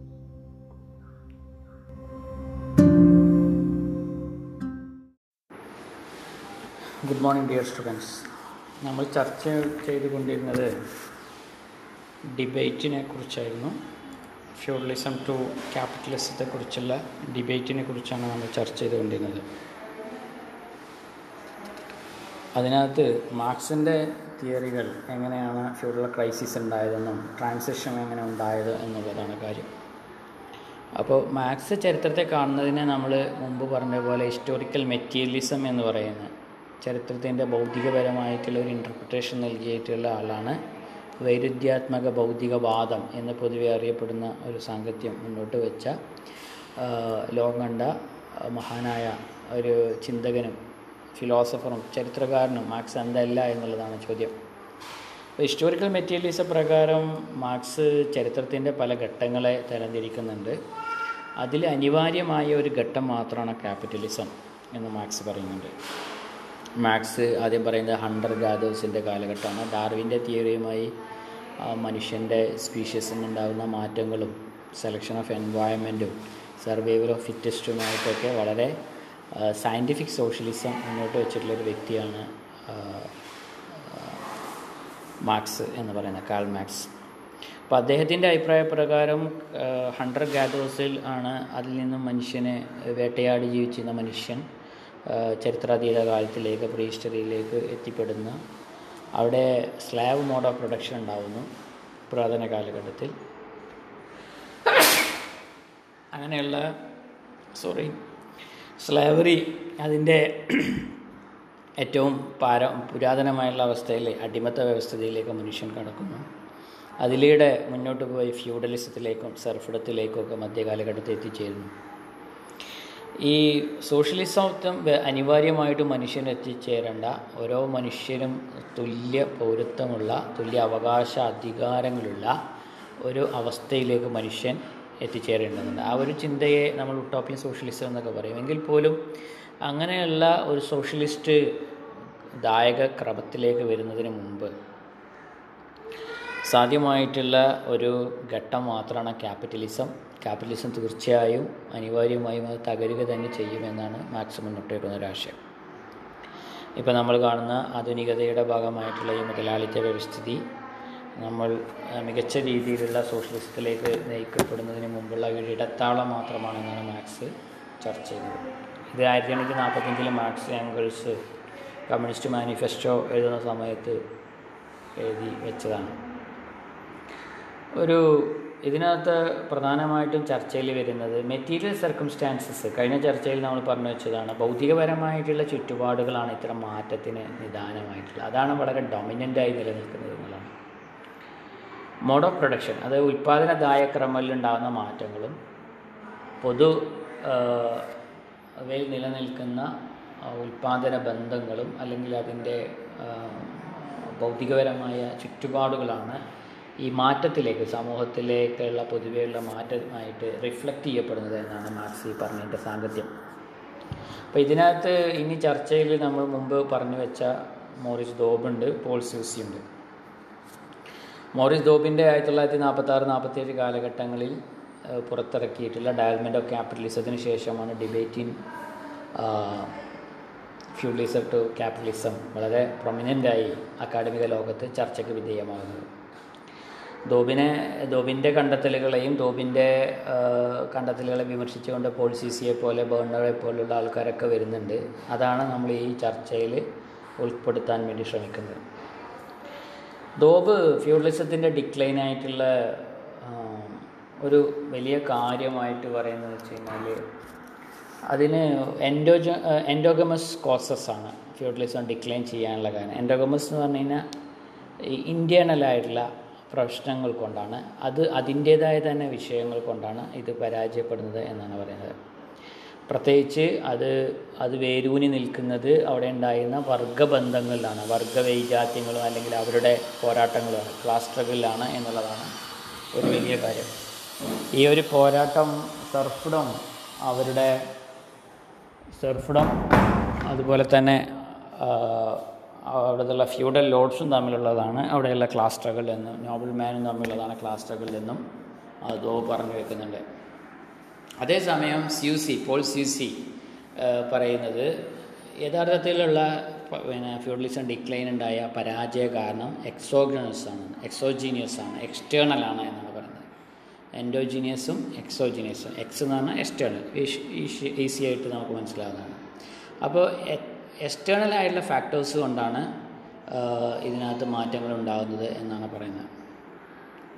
അതിൽ പ്രധാനമായിട്ട് ഈ പുറത്തുനിന്നുള്ള എന്ത് പരിവർത്തനമാണ് എന്നുള്ളതിനുള്ള ഒരു ആൻസറായിട്ട് പോൾ സിസിയും സംഘവും കണ്ടെത്തുന്നത് ഇന്റർനാഷണൽ ട്രേഡിന്റെ ശക്തിപ്പെടലാണ് എന്നുള്ളതാണ് ഒന്ന്. അതുപോലെ തന്നെ ഇന്റർനാഷണൽ ട്രേഡ് ശക്തിപ്പെടുന്നതോടുകൂടി ഉൽപ്പാദനം മാർക്കറ്റ് കേന്ദ്രീകൃതമാക്കപ്പെടുകയും വൻതോതിൽ പണത്തിന്റെ ക്രയവിക്രയങ്ങൾ നടത്തപ്പെടുകയും ചെയ്യുന്നു. സ്വാഭാവികമായിട്ടും ഈ സാധനങ്ങളുടെയും വസ്തുക്കളുടെയും വാങ്ങൽ കൊടുക്കലുകൾ അന്താരാഷ്ട്ര തലത്തിൽ തന്നെ മനുഷ്യൻ വിഭവങ്ങൾ പരസ്പരം പങ്കുവെക്കലുകൾ അല്ലെങ്കിൽ പങ്കുവെക്കലുകൾ എന്ന് പറയുന്നത് എത്രത്തോളം ശരിയാണെന്നറിയില്ല ഒരു വിഭാഗത്തിൽ മറ്റൊരു വിഭാഗത്തിലേക്ക് എത്തിക്കപ്പെടുകയോ അതിലൂടെ വലിയ ചൂഷണം അല്ലെങ്കിൽ അതിലൂടെ വലിയ ലാഭം കൊയ്യുകയൊക്കെ ചെയ്യുന്ന സ്ഥിതിവിശേഷം. സ്വാഭാവികമായിട്ടും ഇതെല്ലാം ചെയ്യുന്ന ഒരു മധ്യവർഗ സമൂഹം നഗരങ്ങളുടെ ആവിർഭാവം ഇതൊക്കെയാണ് യഥാർത്ഥത്തിൽ ട്രാൻസിഷനുള്ള എക്സ്റ്റേണൽ ഫാക്ടേഴ്സ് എന്നാണ് പോൾ സ്യൂസിയും സംഘവും പറയുന്നത്. ഇവിടെ ഈ മധ്യവർഗ സമൂഹം അബ്സല്യൂട്ട് മൊണാർക്കികളായി വളർന്നു വന്നിട്ടുള്ള യൂറോപ്പിലെ പുതിയ നഗരരാഷ്ട്രങ്ങളുടെ അല്ലെങ്കിൽ ദേശീയ രാഷ്ട്രബോധത്തിന്റെ വലിയ ഫിനാൻഷ്യൽസ് ആയിരുന്നു അവരുടെ സാമ്പത്തിക തലം ഈ രാജാക്കന്മാരുടെ ഫ്യൂഡൽ ലോർഡ്സിനും നോബിൾസിനും പള്ളിക്കുമൊക്കെ അപ്പുറത്തേക്ക് ഇപ്പോൾ ഹെൻറി എയ്റ്റിനെ പോലുള്ള ആൾക്കാരൊക്കെ പോപ്പിനെ പോലും ചാലഞ്ച് ചെയ്ത് അത് ആംഗ്ലിക്കൻ ചർച്ചൊക്കെ സ്ഥാപിക്കാനുള്ള പവർ അദ്ദേഹത്തിന് ലഭ്യമാക്കപ്പെടുന്നത്. ഇത്തരത്തിലുള്ള അബ്സലൂട്ട് മൊണാർക്കികൾ സാധ്യമാക്കപ്പെടുന്നത് അവരെ സാമ്പത്തികപരമായി പിന്തള്ള പിൻ പിന്തുണക്കാനുള്ള ശക്തനായിട്ടുള്ള ഈ വ്യാപാരത്തിലൂടെ കുമിഞ്ഞുകൂടിയ സമ്പത്തിന്റെ ആവിർഭാവമായിരുന്നു എന്നുള്ളത്. അല്ലെങ്കിൽ അതിന്റെ ഒരു വലിയ സമ്പത്തിന്റെ ഒരു വലിയ ഒരു പിന്തുണ അതിനകത്ത് ഉണ്ടായിരുന്നു നമ്മൾ പൊതുവെ പറയും നാട്ടിൽ ഭാഷയിൽ പറയും പണത്തിന്റെ മേലെ പരുന്തും പറക്കൂല എന്ന് അപ്പോൾ അതേപോലെ കോടിയുള്ള ആൾ നമുക്ക് നമ്മളെ സംബന്ധിച്ചിടത്തോളം കോടീശ്വരനാണ്. അപ്പോൾ ഈ സമ്പത്ത് ഉണ്ടാകുന്നതോടുകൂടി ഈ മധ്യവർഗ സമൂഹം അവർ നഗരകേന്ദ്രീകൃതമായി ശക്തപ്പെടുകയും അവർ ഫ്യൂഡലിസത്തിന്റെ ആണിക്കല്ല് തകർത്ത് കളയുകയും ചെയ്തു എന്നാണ് സി സിയും അദ്ദേഹത്തിന്റെ കൂട്ടാളികളും പറയുന്നത്. സോ നഗരവൽക്കരണവും മധ്യകാല അബ്സലൂട്ട് മൊണാർക്കികൾക്ക് സാമ്പത്തികപരമായിട്ട് നൽകിയിട്ടുള്ള ഈ സാമ്പത്തിക സ്രോതസ്സായി മധ്യവർഗ സമൂഹം വർത്തിച്ചതും അതിലൂടെ അവർ തങ്ങളുടെ രാജ്യത്തിന്റെ ദേശീയതയുടെ അല്ലെങ്കിൽ ബൗണ്ടറി തങ്ങളുടെ ഭൂമിക്ക് അപ്പുറത്തേക്ക് ഓവർസീസ് എംപയറുകളൊക്കെ ഉണ്ടാക്കുന്നതിനിപ്പോൾ ബ്രിട്ടനിലെ ബ്രിട്ടന്റെയോ അതല്ലെങ്കിൽ ഫ്രാൻസിന്റെയോ ഒക്കെ ചരിത്രടുത്ത് നോക്കിയാൽ ഇത്തരത്തിൽ ഓവർസീസ് എംപയേഴ്സ് ഉണ്ടാക്കുന്നതിൽ ഇവർ പരസ്പരം മത്സ മത്സരിച്ചുകൊണ്ടിരുന്നു. ഇപ്പോൾ ലിസ്ബൺ ആണെങ്കിലും സ്പെയിൻ ആണെങ്കിലും ഒക്കെ പോർച്ചുഗീസും സ്പെയിനൊക്കെ ആണെങ്കിൽ ഇത്തരത്തിലുള്ള മത്സരത്തിന്റെ ഭാഗമായി. അതായിരുന്നു യഥാർത്ഥത്തിൽ മാറ്റത്തിന് നിദാനം എന്നാണ് പോൾ സി സിയെ പോലുള്ള മറ്റുള്ളവരും പറയുന്നത്. അപ്പോൾ നമ്മൾ ഹിസ്റ്റോറിക്കൽ മെറ്റീരിയലിസം പറഞ്ഞു. അപ്പോൾ സോഷ്യലിസത്തേക്കുള്ള ഒരു വഴി മാത്രമാണ് ക്യാപിറ്റലിസം എന്ന് നമ്മൾ പറഞ്ഞു. ആയിരത്തി തൊള്ളായിരത്തി നാൽപ്പത്തി ഏഴുകൾ മോറിസ് ദോബ് അദ്ദേഹം ഇതിനെക്കുറിച്ച് ഡീറ്റെയിൽ ആയി പഠിച്ച് primary cause of decline of feudalism and rise of capitalism എന്നുള്ളതിനെക്കുറിച്ച് അദ്ദേഹം വളരെ ഗഹനമായ പഠനങ്ങൾ നടത്തി. അദ്ദേഹത്തിന്റെ പഠനത്തിന് പല പരിമിതികളുണ്ടായിരുന്നു എന്നുള്ളതാണ് നമ്മൾ ഇനി പറയാൻ പോകുന്നത്. ഇപ്പോൾ കമ്മ്യൂണിസ്റ്റ് സോഷ്യലിസം നിങ്ങൾക്ക് അറിയാവുന്ന രാജ്യങ്ങളുണ്ട്. ലോകത്ത് വളരെ ശക്തമായിട്ടുണ്ടായിരുന്ന ചൈന അല്ലെങ്കിൽ ഇപ്പോഴും ഇന്ത്യയ്ക്ക് പോലും വെല്ലുവിളിയായിട്ടുള്ള ചൈനയുണ്ട്. പണ്ട് തകർന്നു പോയുള്ള യു എസ് എസ് ആർ ഉണ്ടായിരുന്നു വിയറ്റ്നാം ഉണ്ടായിരുന്നു അല്ലെങ്കിൽ ക്യൂബ ഉണ്ടായിരുന്നു. അങ്ങനെയുള്ള രാജ്യങ്ങളുണ്ട്. പറഞ്ഞു വരുമ്പോൾ പറയട്ടെ നമ്മളെ ഇവിടെ കമ്മ്യൂണിസം വരാതിരിക്കാനുള്ള ഒരു പ്രധാന കാരണം ഒരു വലിയ സോഷ്യലിസ്റ്റ് ആയിട്ടുള്ള നെഹ്റു അധികാരത്തിലുണ്ടായിരുന്നത് കൊണ്ടും നമ്മുടെ ജനാധിപത്യ സർക്കാർ അധികാരത്തിൽ വരുമ്പോൾ ബ്രിട്ടീഷ് ബ്രിട്ടനെ പുറത്ത് നൽകി ജനാധിപത്യ സർക്കാർ അധികാരത്തിൽ വരുമ്പോൾ അതിന്റെ പ്രിയാമ്പിളിൽ തന്നെ സോഷ്യലിസം എന്ന് പറയുന്ന കൺസെപ്റ്റ് ഉൾക്കൊള്ളിക്കുകയും ചെയ്യുന്നത് കൊണ്ട് തന്നെയാണ് ഇന്ത്യയ്ക്ക് ഈ ഇത്തരത്തിലുള്ള ഒരു വിപുലമായിട്ടുള്ള മറ്റ് ഏഷ്യൻ ഈസ്റ്റ് ഏഷ്യൻ രാജ്യങ്ങളിൽ ഉണ്ടായിട്ടുള്ള യൂറോപ്പിലൊക്കെ ഉണ്ടായിട്ടുള്ള ഒരു കമ്മ്യൂണിസ്റ്റ് ആഗമനം അല്ലെങ്കിൽ അതിന്റെ ഒരു വലിയ മുന്നേറ്റം ഇന്ത്യയിൽ ഇല്ലാതാകുന്നതും അതുകൂടിയിട്ടാണ് എന്നുള്ളതാണ് ഒരു വാസ്തവം. അതൊരിക്കൽ നമ്മളെ നാട്ടിലത് കെ ദാമോദരനെ പോലുള്ള ആൾക്കാർ ഹോച്ചിമീനെ കാണാൻ പോയി പോയി വിയറ്റ്നാമിന്റെ ദേശീയ നേതാവ് ആ രാഷ്ട്ര നിർമ്മയൊക്കെ ചെയ്തിട്ടുള്ള കമ്മ്യൂണിസ്റ്റ് ഹോച്ചിമീനെ കാണാൻ വേണ്ടി പോയപ്പോൾ അദ്ദേഹം പറഞ്ഞു നിങ്ങളെക്കാൾ മുമ്പേ ദാമോദരൻ അങ്ങോട്ട് പറഞ്ഞു കെ ദാമോദരൻ നിങ്ങളെക്കാൾ മുമ്പേ കമ്മ്യൂണിസം വന്നിട്ടുള്ളതും അതിന്റെ ആശയങ്ങൾ ഉൾക്കൊള്ളിച്ചിട്ടുള്ളതും പേമൻ റോയെ പോലുള്ള ആൾക്കാർ ആയിരത്തി തൊള്ളായിരത്തി ഇരുപതുകൾ തന്നെ ശക്തമായിട്ട് ഇന്ത്യയിൽ കമ്മ്യൂണിസത്തിന് വേരോട്ടം ഉണ്ടായിരുന്നു. സ്വാതന്ത്ര്യ പോരാട്ടങ്ങളിൽ ആദ്യകാലങ്ങളിൽ വലിയ നക്സലാക്രമണവും കാര്യങ്ങളൊക്കെ അവർ സംഘടിപ്പിച്ചിരുന്നു. അപ്പോൾ അങ്ങനെയുള്ള ഒരു വർഗം ഒരു കൂട്ടം ആൾക്കാർ പക്ഷേ രാഷ്ട്രീയ ദേശീയത അല്ലെങ്കിൽ ജനാധിപത്യ ദേശീയതയിലേക്കാണ് മാറിയത് കമ്മ്യൂണിസത്തിന് വലിയ വേരോട്ടം പിൽക്കാലത്ത് ഇന്ത്യയിൽ ഉണ്ടായില്ല. അപ്പോൾ അതിനെക്കുറിച്ച് വ്യാകുലപ്പെട്ടപ്പോൾ ഹോച്ചിമിൻ പറഞ്ഞത് നിങ്ങൾക്ക് അവിടെ ഒരു ഗാന്ധിയുണ്ട്. ഞാനാണ് വിയറ്റ്നാമിലെ ഗാന്ധി. ഇവിടുത്തെ ഗാന്ധി ഞാനാണെന്ന് പറഞ്ഞത്. കാരണം ഗാന്ധി ഇതിനെല്ലാം ഉൾക്കൊള്ളുന്ന വിധത്തിൽ ഒരു സർവസമത്വ ഭാവത്തോട് കൂടിയിട്ടുള്ള ഒരു ദേശീയതയാണ് നെഹ്റുവിന്റെ നേതൃത്വത്തിൽ വളരെ പ്രാഗ്മാറ്റിക് ആയിട്ടുള്ളൊരു ദേശീയ ബോധമാണ് ഇന്ത്യയിൽ വളർന്നു വന്നത്. അതുകൊണ്ട് തന്നെ പലപ്പോഴും ഇരുളടഞ്ഞ ഒരു വഴിയായിരുന്നു ഇന്ത്യയിലെ കമ്മ്യൂണിസ്റ്റുകളുടെ ഭാവി എന്നുള്ളതായിരുന്നു വാസ്തവം. സോ സാന്ദർഭികമായി സംസാരിച്ചു എന്ന് മാത്രം. അപ്പോൾ നിങ്ങൾക്കറിയാം സോഷ്യലിസ്റ്റ് രാഷ്ട്രങ്ങൾ ഒരു ചേരിയായിട്ടും കമ്മ്യൂണിസ്റ്റ് രാഷ്ട്രങ്ങൾ മറ്റൊരു ചേരിയ അല്ലെങ്കിൽ ക്യാപിറ്റലിസ്റ്റ് രാഷ്ട്രങ്ങൾ മറ്റൊരു ചേരിയായിട്ടും ലോകത്ത് വലിയ എന്താ പറയുക ശീത സമരങ്ങൾ പോലും ഉണ്ടായിട്ടുണ്ട്. കോൾഡ് വാറുകൾ ഉണ്ടായിട്ടുണ്ട്. അമേരിക്ക പോലുള്ള ക്യാപിറ്റലിസ്റ്റ് രാജ്യങ്ങളെക്കുറിച്ച് നമ്മൾ മുമ്പത്തെ ക്ലാസ്സിലും പറഞ്ഞിരുന്നു. എന്താണ് ക്യാപിറ്റലിസം അതിന്റെ പരമോന്നതയിൽ എത്തിക്കഴിഞ്ഞാൽ സംഭവിക്കുന്ന മനുഷ്യ ജീവനും ഒരു മൂല്യവുമില്ലാതെ മനുഷ്യന്റെ ഭൗതികപരമായ മറ്റ് പലതും വലിയ പാർക്കുകളും കെട്ടിടങ്ങളൊക്കെ ഉണ്ടായിരിക്കുമ്പോഴും മനുഷ്യനെ അടിസ്ഥാനപരമായി അവന് വലിയ ഒരു ക്രിട്ടിക്കൽ ഘട്ടത്തിൽ അവനക്ക് വേണ്ടി വരുന്ന ഓക്സിജൻ ലഭിക്കുന്നതിനോ വെന്റിലേറ്റർ നൽകുന്നതിനോ ക്യാപിറ്റലിസ്റ്റ് രാജ്യങ്ങളിൽ സാധ്യമാകാത്ത വിധത്തിൽ അല്ലെങ്കിൽ അതിന് തന്നെ വലിയ മൂലധനം അല്ലെങ്കിൽ അതിന് വലിയ പണം ചിലവഴിക്കേണ്ടി വരുന്ന അവസ്ഥയിലേക്ക് മനുഷ്യ ശരീരത്തിന് തീരെ മൂല്യമില്ലാത്ത അവസ്ഥയിലേക്ക് ഈ കോവിഡ് മാറ്റപ്പെട്ടു എന്നുള്ളത് കഴിഞ്ഞ ക്ലാസ്സുകളിലൊക്കെ നമ്മൾ പറഞ്ഞിരുന്നു. സോ അദ്ദേഹത്തിന്റെ ചർച്ച എങ്ങനെയാണ് ഈ ക്യാപിറ്റലിസത്തിൽ നിന്ന് സോഷ്യലിസത്തിലേക്ക് എങ്ങനെ മാറ്റം ഉണ്ടാകും എന്ന് അദ്ദേഹം ചർച്ച ചെയ്യാൻ ശ്രമിക്കുന്നുണ്ട്. സോ ആ ഒരു ചർച്ചയ്ക്ക് ഇടവേളയിലാണ് സോഷ്യലിസത്തിലേക്ക് എങ്ങനെ എത്തിച്ചേരും. അപ്പോൾ ഇതിന്റെ രണ്ടിനും ഇടയിലെ മധ്യകാലഘട്ടത്തിൽ നിന്നും സർഫിടം വിമോചിതരാക്കപ്പെട്ട് ക്യാപിറ്റലിസത്തിലൂടെ അത് സോഷ്യലിസത്തിലേക്ക് എത്തിച്ചേരും. അതിനെങ്ങനെയാണ് സാധ്യമാകുന്നത് എന്നാണ് മാർക്സ് പ്രധാനമായിട്ട് ഉറ്റുനോക്കിയത്. കുറേ കോഴ്സ് ആണ് എന്ന് ദോബ് പറഞ്ഞു. ദോബ് അതിൽ പ്രധാനമായി കണ്ടെത്തിയത് ക്ലാസ് സ്ട്രഗിളാണ് അവിടെ ക്ലാസ് സ്ട്രഗിൾ എന്ന് അദ്ദേഹം ഉദ്ദേശിച്ച സർഫിഡും ലാൻഡ് ലോഡ്സും തമ്മിലുള്ളതാണ്. സർഫിഡം എന്താണ് സർഫിഡത്തിന് സംഭവിച്ചത്?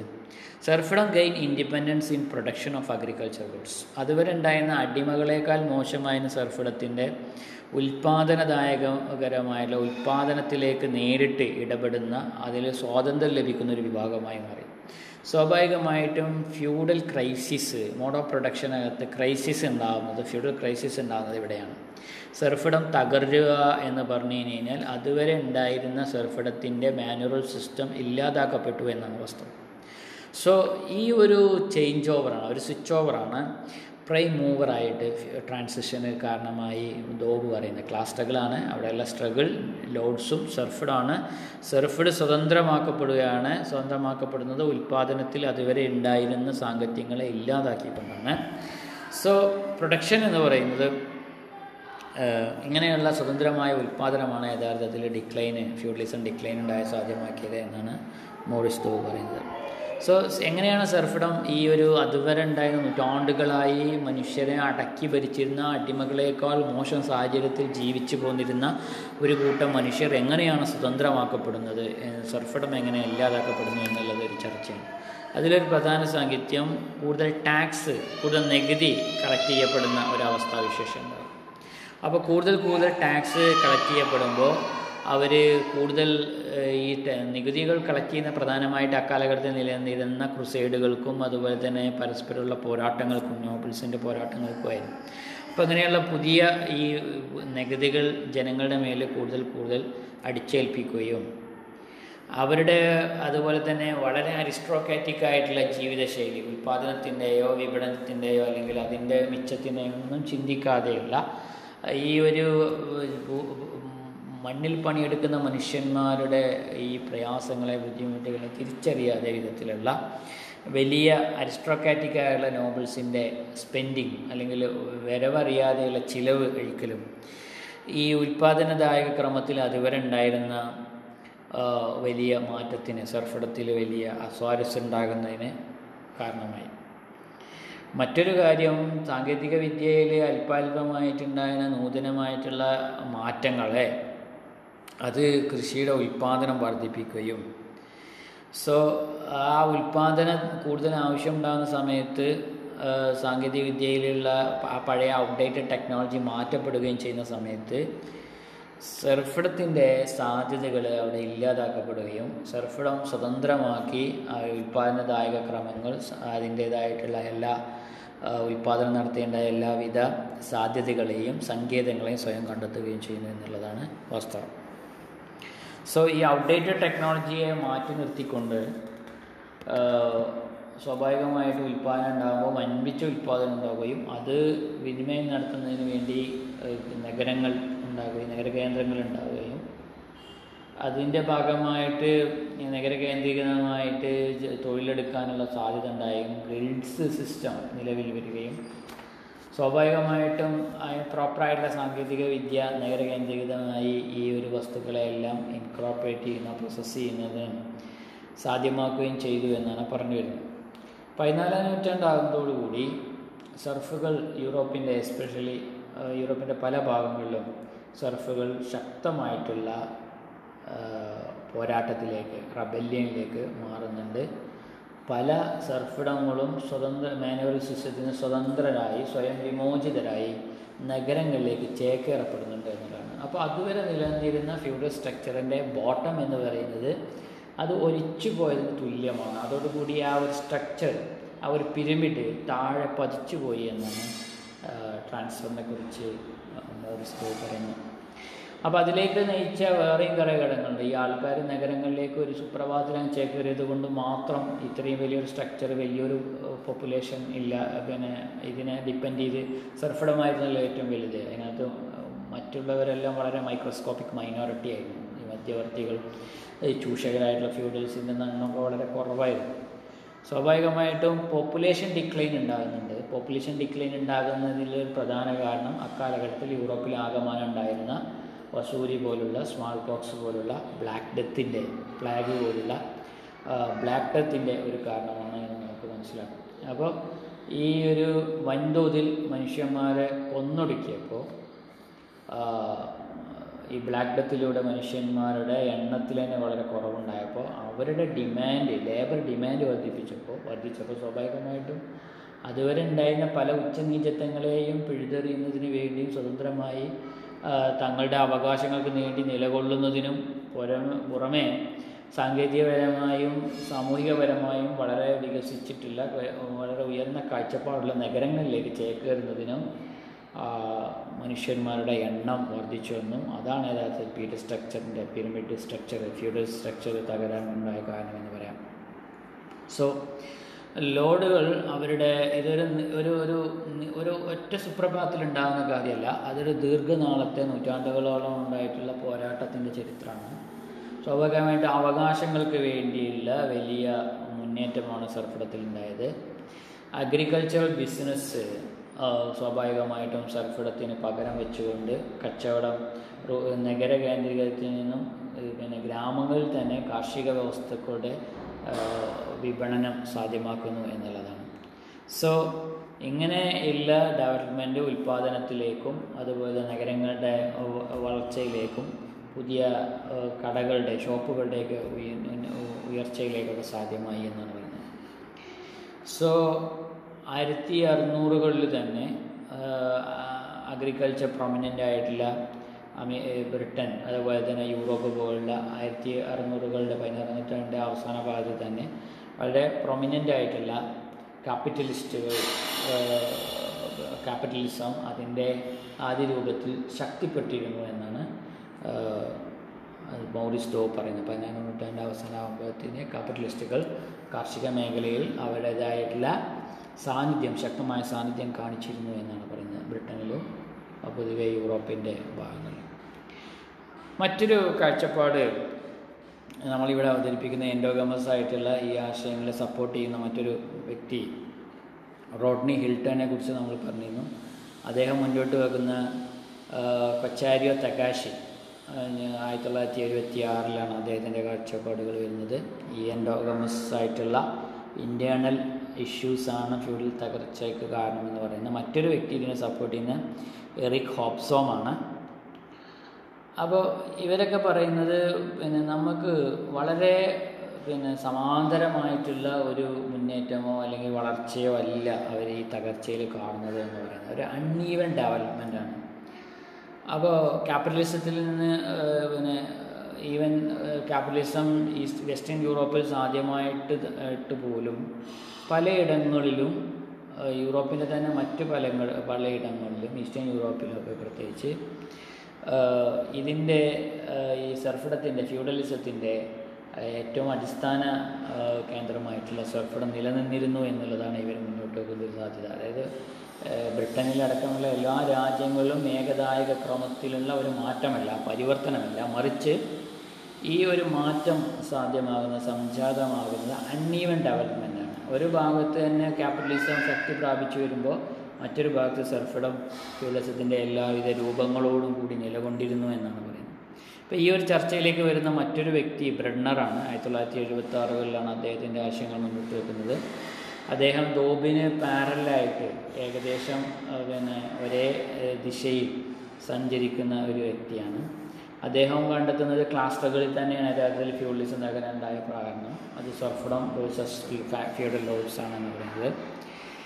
സോ അദ്ദേഹം മുന്നോട്ട് വെക്കുന്ന ആശയം പെസന്റ് ഫാർമർ ഉണ്ടാക്കപ്പെടുന്നത് ഈ ഈ സർഫഡ് തകർന്നതോടുകൂടി പെസന്റ് ഫാർമർ എന്റർപ്രണർ ആയിട്ട് ക്യാപിറ്റലിസ്റ്റുകളായിട്ട് മാറ്റപ്പെടുന്നു എന്നുള്ളതാണ് പെസന്റ് ഫാർമർ അതായത് സ്വന്തമായി ഉള്ള ഭൂമിയിൽ സ്വന്തമായി കൃഷി എടുത്തുന്ന പ്രൊഡക്ഷൻ നടത്തുന്ന ഒരു കൂട്ടം മുതൽ മുടക്കി കൃഷി നടത്തുന്ന ഒരു കൂട്ടം ആൾക്കാരാണ് ആദ്യമായിട്ട് ഉണ്ടാക്കപ്പെടുന്നത് എന്ന് പറയുന്നത്. അത് അതിനെ അവർ സഹായിക്കുന്നത് ഈ ഉൽപ്പാദനത്തിലുള്ള സാങ്കേതിക വിദ്യയുടെ വലിയ മാറ്റം വൻതോതിലുള്ള പണത്തിന്റെ ആവിർഭാവവും അല്ലെങ്കിൽ പണത്തിന്റെ ക്രയവിക്രയങ്ങളുമാണ് ഇതിനെ സഹായിച്ചത് എന്നാണ് പറയുന്നത്.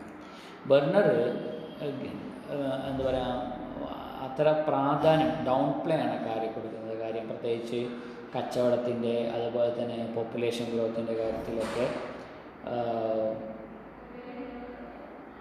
ബർണർ കൊടുക്കുന്ന അതേപോലെ ടൗണുകളുടെ രൂപീകരണത്തിനൊക്കെ ടൗണുകളുടെ വരവ് കച്ചവടം ഇതിനൊക്കെ വളരെ ചെറിയ പ്രാധാന്യം മാത്രമേ ബർണർ കൊടുക്കുന്നുള്ളൂ. ബർണറുടെ ഈ ഒരു ഡിബേറ്റിനെ സപ്പോർട്ട് ചെയ്യുന്ന ഒരു വ്യക്തിയായിരുന്നു നോർത്തൻ തോമസ്. ആയിരത്തി തൊള്ളായിരത്തി എഴുപത്തി ഒന്നിലാണ് അവരുടെ എഴുപത്തൊന്ന് എഴുപത്തി മൂന്നുകളിലാണ് അവർ ഈ ഡിബേറ്റിന്റെ ഭാഗമായി അവരുടെ പബ്ലിക്കേഷനുള്ള രണ്ടുപേരും പ്രൊമിനന്റ് ആയിട്ടുള്ള എക്കണോമിസ്റ്റുകളാണ് അപ്പോൾ അവർ ബർണറുടെ ആശയത്തെ എന്റർപ്രണർ പ്രസന്റ് ഫാർമേഴ്സ് ഉണ്ടാക്കപ്പെടുന്നു. സർപ്പണം തകർന്നതുകൂടെ എന്നുള്ള ആശയത്തെ സപ്പോർട്ട് ചെയ്യുന്നുണ്ട്. അപ്പോൾ ഈ ഒരു സപ്പോർട്ട് ചെയ്യുന്ന സമയത്ത് തന്നെ അവർ ചോദ്യം ചെയ്യുന്ന അതിനെ വിമർശിക്കുന്ന ഒരു കാര്യം. Present farmer but credited property rights അതിനകത്ത് പ്രധാനമായിട്ടും അവർ വസ്തുക്കൾ അതായത് ഭൂമിയിൽ സോറി ഭൂമിയിലുള്ള അവകാശം പ്രോപ്പർട്ടി റൈറ്റ്സ് കൂടുതൽ നൽകുന്ന അവകാശപ്പെടുന്ന കർഷകനാണ്. യഥാർത്ഥത്തിൽ ഇതിന് സാധ്യമായി ട്രാൻസിഷൻ സാധ്യമായത് എന്ന് പറയുന്നത്. അപ്പോൾ അദ്ദേഹം അവരുപയോഗിക്കുന്നത് നിയോ മാത്യൂഷ്യൻ പ്രോബ്ലമാണ് മാറ്റീസിനെ അറിയാം. ഇന്ന് മഹാലനോബീസിന്റെ ബർത്ത്ഡേ ആണ്. പൊതുവെ ഇന്ത്യയിൽ സ്റ്റാറ്റിക്സ് ഡേ ആയിട്ട് നമ്മൾ ആചരിക്കുന്ന ദിവസമാണ്. അതേപോലെ ഒരു പ്രൊമിനന്റ് ആയിട്ടുള്ള വ്യക്തിയാണ് മാറ്റ്യൂസ് നമ്മൾ മാറ്റ്യൂസിനെ കുറിച്ച് മുമ്പത്തെ ചർച്ചയിലൊക്കെ പറഞ്ഞിരുന്നു. അദ്ദേഹത്തിന് കുറേ വിമർശനങ്ങളുണ്ട്. അല്ലെ പ്രകൃതി സ്വയം പോപ്പുലേഷനെ നിയന്ത്രിക്കുന്നു. ഫാമിൻ കാരണം മനുഷ്യന്മാർ മരിച്ച് ഒടുങ്ങുമ്പോൾ അത് പ്രകൃതിയുടേതായ വിഭവങ്ങളുമായുള്ള സന്തുലനപ്പെടലാണ് എന്നൊക്കെ പറഞ്ഞ വളരെ കൊളോണിയലിസത്തിന്റെ സാമ്പത്തിക ശാസ്ത്രത്തെ വളരെയധികം സഹായിച്ച ചിന്തകളുള്ള മാത്യൂസ്. അപ്പോൾ മാത്യൂസിന് നിയോ മാത്യൂഷ്യൻ പ്രോബ്ലമാണ് ഇവർ അതിനു വേണ്ടി സപ്പോർട്ട് ചെയ്യാൻ വേണ്ടി പറയുന്നത്. സോ ഈ പിന്നെ പോപ്പുലേഷൻ വൻതോതിൽ വർദ്ധിക്കുകയും സ്വന്തമായുള്ള ഭൂമിയുടെ അളവ് അതായത് കാർഷിക വൃത്തിക്ക് സാധ്യമായിട്ടുള്ള നല്ല ഭൂമിയുടെ അളവ് കുറഞ്ഞു വരികയും ചെയ്യുമ്പോൾ അതാണ് നിയോ പ്രോബ്ലം എന്നുള്ളത് പറയുന്നത് ഈ ഭൂമിയുടെ ഉൽപ്പ അതിനകത്ത് അവകാശം നേടുന്നു. ബർണറോട് പറയുന്നത് പെസന്റ് ഫാർമേഴ്സാണ് ഓക്കെ ബട്ട് അതിനകത്ത് റൈറ്റ് ടു ഓണർഷിപ്പ് ഉള്ള കർഷകരുടെ ആവിർഭാവം. അവിടെ ഒരു നിയോ പ്രോബ്ലം ഉണ്ടാകുന്നത് ക്രൈസിസ് ഉണ്ടാകുന്നത്. ഒരുപാട് പേർക്ക് ഈ ഭൂമിയുടെ മേലുള്ള അവകാശങ്ങൾ പ്രഖ്യാപനങ്ങൾ ഉണ്ടാകുമ്പോൾ ഫെർട്ടൈൽ ആയിട്ടുള്ള ഭൂമിയുടെ അളവ് വളരെ കുറയുകയും ചെയ്യുമ്പോൾ ഉണ്ടാകുന്ന ഒരു ക്രൈസിസ് അതാണ് യഥാർത്ഥത്തിൽ ഫ്യൂൾലെസത്തിന്റെ തകർച്ചയ്ക്ക് സാധ്യമായത്. പ്രോപ്പർട്ടി റൈറ്റ്സ് ആണ് യഥാർത്ഥത്തിൽ അതിന്റെ ബാക്ക്ഗ്രൗണ്ട് എന്നാണ് നോർത്ത് ആൻഡ് തോമസ് എന്ന് പറഞ്ഞ എക്കണോമിസ്റ്റുകൾ മുന്നോട്ട് വെക്കുന്ന ആശയം. ഇതിനകത്ത് ഇനി നമ്മൾ എക്സോജിനിയസ് ആയിട്ടുള്ള ആശയങ്ങൾ മുന്നോട്ട് വെച്ചുള്ള പോൾ സി സി ആണ്. അദ്ദേഹം ഒരു അമേരിക്കൻ എക്കണോമിസ്റ്റാണ് അദ്ദേഹമാണ് മന്ത്ലി റിവ്യൂ എന്ന് പറയുന്ന ജേണലിന്റെ ഉപജ്ഞാതാവാണ്. അദ്ദേഹമാണ് ദോബിനെ ആദ്യമായിട്ട് ക്രിട്ടിസൈസ് ചെയ്യാൻ വേണ്ടി മുന്നോട്ട് വരുന്നത്. അദ്ദേഹത്തെ സംബന്ധിച്ചിടത്തോളം ഓവർസീസ് ട്രേഡാണ്. അന്താരാഷ്ട്ര കച്ചവടങ്ങളാണ് യഥാർത്ഥത്തിൽ ഫ്യൂലസിന് പുറത്തുനിന്നുള്ള ഈ ആഗമനമാണ് സത്യത്തിൽ പുറത്തുനിന്നുള്ള കുറേ പിന്നെ പ്രഷറൈസേഷനാണ് യഥാർത്ഥത്തിൽ ഫ്യൂഡലിസത്തിന്റെ ഈ സ്ട്രക്ചർ തകരാൻ കാരണമായതെന്ന് അദ്ദേഹം പറയുന്നു. അതിൽ അദ്ദേഹം പറയുന്നുണ്ട് ഏഷ്യയിലൂടെ കടന്നു പോയിരുന്ന ചൈനയിൽ നിന്ന് ഉത്ഭവിച്ച് ഏഷ്യയിലൂടെ മധ്യധാരണ വഴി കടന്നെത്തിക്കൊണ്ടിരുന്ന ചൈനയുടെ സിൽക്ക് റൂട്ട് വളരെയധികം ഇമ്പോർട്ടൻസ് ആണ്. ഈ സിൽക്ക് റോഡ് വളരെ ദീർഘകാലം നിലനിന്ന സിൽക്ക് റോഡ് ഒട്ടോമൻ ആയിരത്തി തൊള്ളായിരത്തി അമ്പത്തി അമ്പത്തി മൂന്നിൽ കോൺസ്റ്റാന്റിനോപ്പിൾ ഒട്ടോമൻസ് തകർന്ന് പിന്നെ പിടിച്ചെടുക്കുന്നതോടുകൂടി മധ്യധരണ വഴിയുള്ള ഈ കച്ചവടം നിലക്കപ്പെടുകയും കൂടുതൽ കച്ചവടക്കാർ പുറം രാജ്യങ്ങളിലേക്ക് എസ്പെഷ്യലി ഈസ്റ്റ് ഏഷ്യ തിര ലക്ഷ്യമാക്കിക്കൊണ്ട് വൻതോതിലുള്ള കച്ചവടങ്ങൾ താല്പര്യാർത്ഥം വലിയ കപ്പലോട്ടങ്ങൾ യൂറോപ്പിൽ സാധ്യമാവുകയും ചെയ്യുന്നു. ആ ഒരു സാധ്യമാകൽ പരസ്പരമുള്ള വൈര്യങ്ങളിലേക്ക് സ്പെയിനും പോർച്ചുഗലും ബ്രിട്ടനും ഫ്രാൻസും ചിഴച്ചും ഒക്കെയുള്ള പരസ്പര വൈര്യങ്ങളിലേക്ക് കാര്യങ്ങൾ എത്തിപ്പെടുന്നു എന്നുള്ളതാണ് സോ സ്വാഭാവികമായിട്ടും ഈ വൈര്യ കേന്ദ്രീകൃതമായി മധ്യവർത്തി ശക്തികളുടെ ശക്തിയുള്ള എന്താ പറയുക ഈ മിഡിൽ ക്ലാസ്സിന്റെ പിന്തുണയുള്ള ഈ അബ്സലൂട്ട് മൊണാർക്കുകൾ അവരുടെ ദേശരാഷ്ട്രത്തിന്റെ അല്ലെങ്കിൽ അവരുടെ മതത്തിന്റെയൊക്കെ ആശയം പുറം ലോകത്ത് ഈസ്റ്റേൺ യൂറോപ്യൻ ഏഷ്യൻ ഏഷ്യൻ രാജ്യങ്ങളിലേക്ക് ആഫ്രിക്കൻ രാജ്യങ്ങളിലേക്ക് എത്തിക്കുന്നതിനുള്ള പരസ്പരമുള്ള അല്ലെങ്കിൽ പുതിയ ദേശരാഷ്ട്രങ്ങൾ തങ്ങളുടെ ഭാഗമായി വലിയ മണാർക്കികൾ എംപയറുകൾ സൃഷ്ടിക്കാനുള്ള ഈ മത്സരത്തിൽ കിടമത്സരത്തിലാണ് യഥാർത്ഥത്തിൽ ഫ്യൂഡലിസത്തിന്റെ സ്ട്രക്ചർ തകർന്നു പോയത് എന്നാണ് ഇപ്പോൾ സി സി പറയുന്നത്. സ്വാഭാവികമായിട്ടും അവർക്ക് കൂടുതൽ റോ മെറ്റീരിയൽസ് ആവശ്യമായിട്ട് വരുന്നു. കൂടുതൽ ഉൽപ്പാദക സങ്കേതങ്ങൾ അവർ കണ്ടെത്തപ്പെടുന്നു. സ്വാഭാവികമായിട്ടും അവർ ഉൽപ്പാദിപ്പിക്കുന്ന ഉൽപ്പന്നങ്ങളുടെ പുതിയ മാർക്കറ്റുകൾ എത്തിപ്പെടേണ്ടി വരുന്നു. ഈ ഈ ഒരു ഘട്ടത്തിൽ ലോഡുകൾക്ക് നൽകിക്കൊണ്ടിരുന്ന റെന്റുകൾ അവസാനിക്കുന്ന അല്ലെങ്കിൽ പല വിധത്തിലുള്ള ടാക്സുകൾ ഇല്ലാതാക്കപ്പെടുന്ന പ്രൊഡക്ഷൻ സിസ്റ്റത്തിൽ നിന്നും ലോഡിനെ മാറ്റി നിർത്തിക്കൊണ്ട് ഉൽപാദനം എന്ന് പറയുന്നത് തികച്ചും ഈ പാട്ടവും പാട്ടഭൂമിയും എന്ന് പറയുന്ന ആ വ്യവസ്ഥയിൽ നിന്ന് മാറി. പ്രൊഡക്ഷൻ സിസ്റ്റം ഉൽപാദനക്രമം പരിപൂർണമായും മാർക്കറ്റിനെ അല്ലെങ്കിൽ നഗരത്തെ അതല്ലെങ്കിൽ കച്ചവടത്തെ കേന്ദ്രീകരിച്ച് നടത്തപ്പെടുന്ന ഒരു സ്ഥിതിവിശേഷമാണ് സോ അത് കച്ചവടം എന്ന് പറയുന്നത് ഒന്നില്ലെങ്കിൽ ഇന്റർനാഷണൽ മാർക്കറ്റ് ആവാം അതല്ലെങ്കിൽ ഇന്ത്യൻ ട്രേഡ് ആവാം. രണ്ടിനും വേണ്ടിയിട്ടുള്ള ഉൽപ്പാദനം. അപ്പോൾ സ്വാഭാവികമായിട്ടും അതുവരെ ഈ ഭൂമിയിൽ റെന്റ് കൊടുത്ത് പാട്ടം കളക്ട് ചെയ്ത് യാതൊരുവിധ വിയർപ്പുമില്ലാതെ ചൂഷണം നടത്തി ജീവിച്ചിരുന്ന ഒരു വ്യവസ്ഥയിൽ നിന്ന് മാറി ലോഡുകളുടെ അവസരം ഈ ഒരു ഘട്ടത്തിൽ മാറി അത് നഗര കേന്ദ്രീകൃതമായ ഉൽപ്പാദനത്തിലേക്ക് വന്നു. സ്വാഭാവികമായിട്ടും ടാക്സ് സിസ്റ്റമൊക്കെ ഡെവലപ്പ് ചെയ്യുന്നുണ്ട്. അത് അബ്സലൂട്ട് മൊണാർക്കികളെ ശക്തിപ്പെടുത്തുന്നുണ്ട് എന്നാണ് നമ്മൾ പറയുന്നത്. അർബൻ പോപ്പുലേഷൻ സ്വാഭാവികമായിട്ടും കയറുന്നു. ഇത്തരം ഉച്ചനീതിത്വങ്ങളില്ലാത്തതിൽ നിന്ന് ആൾക്കാർ പുതിയ നഗരങ്ങളിലേക്കും സിറ്റികളിലേക്കും കൂടിയിരുന്നു സ്വാഭാവികമായിട്ടും സാധന വിനിമയ വസ്തുക്കളൊക്കെ വൻതോതിലുള്ള എക്സ്ചേഞ്ച് സിസ്റ്റം നിലവിൽ വരുന്നു. ഇത്തരം സിറ്റികൾ പിന്നെ സർഫിടത്തേക്കാൾ കൂടുതൽ സാമൂഹികപരമായും സാമ്പത്തികപരമായും വലിയ സ്വാതന്ത്ര്യം ഉണ്ടാകുകയും അബ്സലൂട്ട് മൊണാർക്കികളുടെ സമ്പത്തിന്റെ വലിയ സ്രോതസ്സായി ഇവർ മാറുകയും ചെയ്തു എന്ന് പറയുന്നു. സ്വാഭാവികമായിട്ടും മാനുവൽ സിസ്റ്റത്തിന് സ്റ്റാഗ്നേഷൻ സാധ്യമാകുന്ന ഒരു സ്ഥിതിവിശേഷമാണ് സ്റ്റാഗ്നേഷൻ എന്ന് പറഞ്ഞു കഴിഞ്ഞാൽ നിശ്ചലമായ അവസ്ഥയിലേക്ക് മാനുവൽ സിസ്റ്റം നിലനിൽക്കുന്ന അവസ്ഥ. അപ്പോൾ ഇന്റർനാഷണൽ ട്രേഡിനെ കുറിച്ചുള്ള ഈ ഒരു കാഴ്ചപ്പാട് എംഗൽസ് ആയിരത്തി തൊള്ളായിരത്തി അമ്പത്തി ഏഴിൽ തിരിച്ചറിയപ്പെടുന്നുണ്ട്.